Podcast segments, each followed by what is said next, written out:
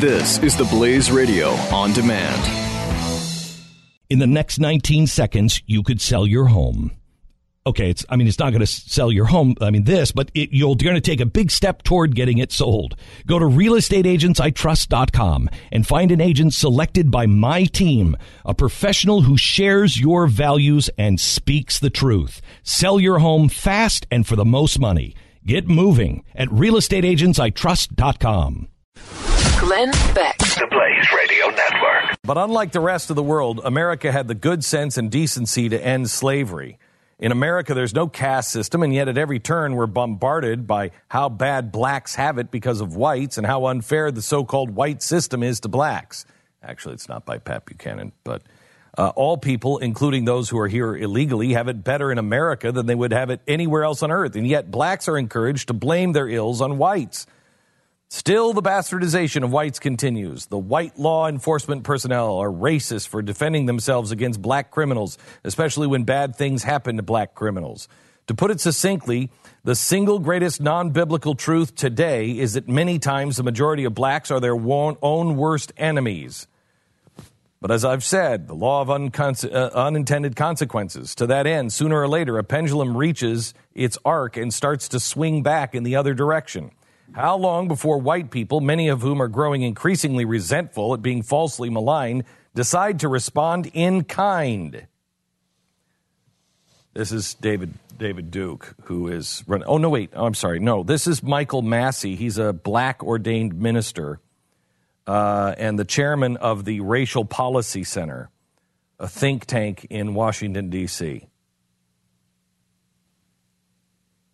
We have to get him on and make him a part of the conversation that we are are having because we do need to listen we do need to be open we need to stop trying to win but somebody also needs to speak the truth at the same time that can be heard um, in communities other than the community that I live in. Lawrence Jones is uh, with us tonight. Big special at 5 p.m. only on the Blaze. NBC, I think, is did NBC buy this special from us, or they're doing something? I think we're negotiating with yeah. them right now. Um, NBC wants to play this as well after the Blaze. on A lot of uh, networks. Some point, yeah. Um, so uh, you can see it tonight, uh, exclusive. The only interview done mm-hmm. with um, anybody uh, with the the shooter's family. And what's amazing is the shooter, who I don't believe I believe was the guy that the parents think that he is, right. you know, that they defend him as. Right. But I don't think he was that guy, obviously, when he went out to shoot everybody. Right. Um, but he's he does he he didn't hate whites because his stepmother is white and she helped raise him. And they go the biggest defenders of him. Big time defender. She's like he went to the family reunions. He loves all the white relatives. There's no problem here there were moments in the interview where the mom and dad had to calm her down because she wanted to take it further and further and further because she believed it. She believed that she was very emotional. Um, but it's clear that there was this constant battle with this young man. Um, and the parents are still, like many of them, trying to understand it from the interview. That's what I got from them they weren't able to at that point to make the connection to what he had become to the son from where the son they raised and loved.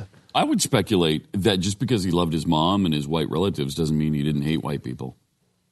I, I, I don't I don't think those two things are mutually exclusive. Well, I, I mean, mean, Barack Obama had a white mom too, and I, I, I don't know that he's that excited about white people, uh, honestly.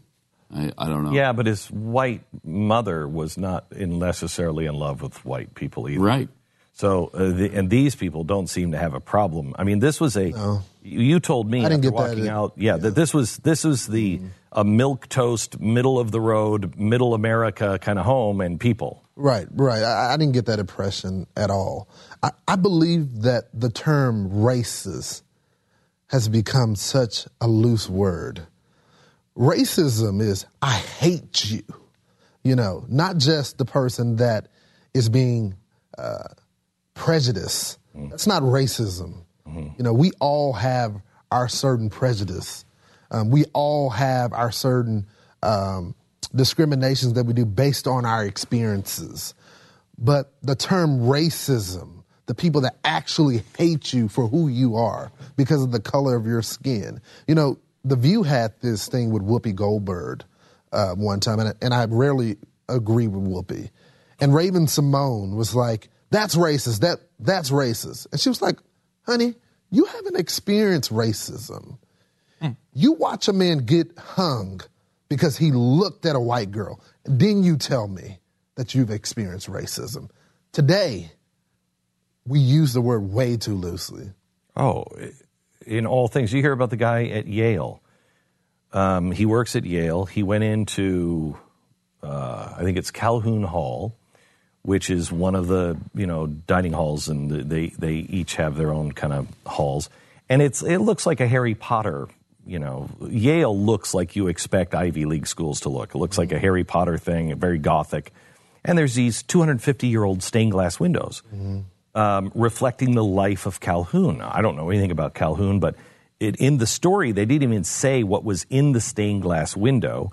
Uh, it just said uh, windows that depict his life, and uh, a a guy took a broomstick because he didn't like what was in. He he felt that window was racist, and he broke that 250 year old historic stained glass window and the students applaud him for it now, are bailing him out. Yale just wanted him to apologize and then he quit. They weren't going to fire him for that. This is insane. I mean, you have a right to break and destroy property because it makes you feel a certain way. I was taught that you are in control of your feelings. Nothing can make you feel a certain way unless you allow it to. Most definitely. Most definitely. So, what are we going to see tonight, Lawrence? That we that we don't know. What what what is the thing you come? Aro- have you seen it yet? Have you seen the full thing? Yeah, I've been involved with the editing processes, but I haven't saw the full thing because I'm, What is the what is the feeling that you now have? Because you were really raw when you came back. Monday yeah, it's a journey. It's a journey getting to understand them as people, and I want people to understand that you got to watch the entire thing. I get to know them as parents. I get to know them as they saw their child before the shooting. Then I enter into let's talk about your son. What was the transition? Then I get into the tough questions of asking them why he did this. Are these allegations are true?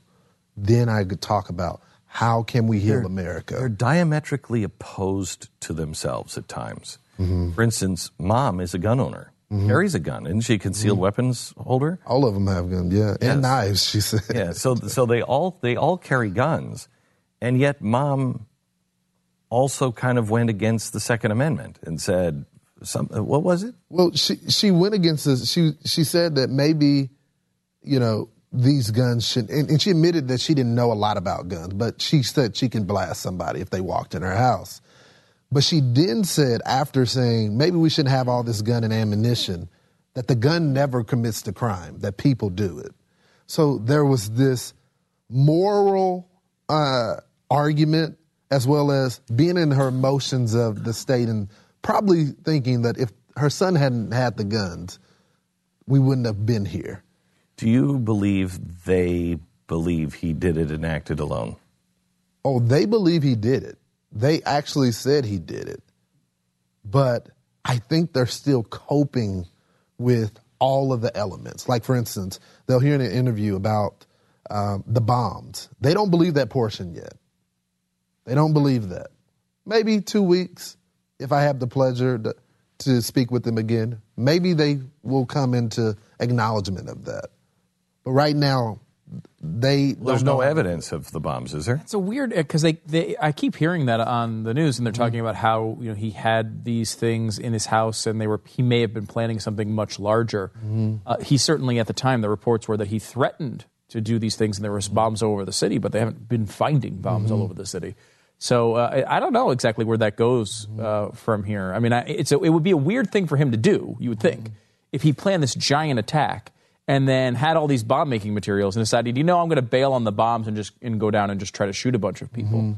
I mean, when someone goes through that process to acquire the materials, that's the that's the time you're most likely to get caught. So, um, do you know why did they blow him up after 45 minutes of of of uh, negotiation because they thought he was going to set off other bombs, or why did why did they just? I've never seen that before. I'm concerned about that. I am too. And I know some people may disagree with me, but I am very concerned about the precedent that this sets uh, on the homeland. And I'm, I'm You're judge, jury, and executioner. Now, in his case, we knew he was guilty, Right. But unless he could do, I mean, un, unless we were in fear for lives, which we may have been, I don't know, and that's why I ask about the bombs. The police chief has said he was. He was he was afraid for his men. And that's why they sent in the bomb. And that was the only way where he was positioned in the garage, they couldn't uh, use a sniper, Well, I even talked to the is what I was told. when I talked to the parents, they were very angry about that, and it led me to she was she directly said the police chief. She had been supportive of the law enforcement throughout the interview, but she was very upset that they blew him up. And I then questioned her: Did she know the police chief's son killed a cop? And they end up killing his son, and it took her for a minute to process that. She didn't know, but I think her perspective started to change after I told her that, as far as her judgment on the police chief. Tonight at uh, 5 o'clock, uh, Lawrence Jones, um, he did not pursue this. In fact, he didn't really want it. Um, eh, this is not what he does for a living, um, but he. Um, they called him and said, "We just saw you on TV, and we want to talk to you out of all the press people." And so he went and he did an interview. Take it for what it is worth. It is a family grieving, but I think the answers on what happened are all there. I'm sorry, but I don't believe them. Uh, I mean, I think they're trying to believe that he wasn't involved with the Nation of Islam or, you know, the Black Panthers. But uh, the signs are all there that he was. You know, he comes back and all of a sudden he stops drinking. Um, he he starts cleaning up his life. He's he's you know talking about black uh, you know black power stuff. Then there's the other thing that that nobody in the press has picked up that we released on Monday, and that is that he was motivated by a Facebook post, something on BET, and uh, that went viral, and that was his father said that was kind of the last straw. May- May I indulge just for a moment? I know you don't want me to do this, but may I indulge myself just for a moment? Can you imagine if a shooting like this happened and the parents of the shooter said, you know what? He was very fired up about that Glenn Beck show he had just watched. Oh, my god. He was very fired up about that Rush Limbaugh show. He uh, he saw a speech from Rush Limbaugh say- and he got very fired up about it. It wasn't true. We had to talk him down. We had to talk him down from what Glenn Beck said. Yep. And eventually we were able to settle him down, we thought, but then he went out and did this. Can you imagine what the news would be I'd saying be out of about work that? today. I'd be out of work today. Oh, no question. Yeah, I'd be out of work today. Would have lost every sponsor. Who was who was the uh, who was the artist at the BET Awards? Uh, Jesse Williams. Yeah. But his I don't think we ever played that. No, we did. didn't. We I haven't think played that. his dad was very adamant about telling him, son, there were aspects of the speech that was right, but there some of Aspects them were just wrong. They were wrong too, and he was calming him down about it because his his dad didn't say that led him to do it, but he was adamant that when he that was the last time he talked to him about that speech, and he knew his son hmm. was upset about that. Now we know later that this happened. You can speculate and say that. While you're there on, you know, this is the last conversation he had with his son. I want to play one of the police officer's children, nine year old girl. Dad was going out to finish his last shift. His last shift. He was retiring, and I think this is the last time he was going out on the streets. Oh. And he was leaving the house, and he said, she was leaving the house, and he was leaving the house, and they just said goodbye as she was going out for a movie, and he was going to work. And he said, Come here, back here, give me a hug and kiss. Well, you never know. This might be the last time we hug and kiss. Listen to her. I'm just getting to it now here. this is heart wrenching. He was leaving to go to work, and I was leaving to go to a movie, and he said to me, What if this is the last time you ever kiss me or hug me? Did he always say that? No. That was probably the first time he ever said that. Was this kiss any different? Yes, it was.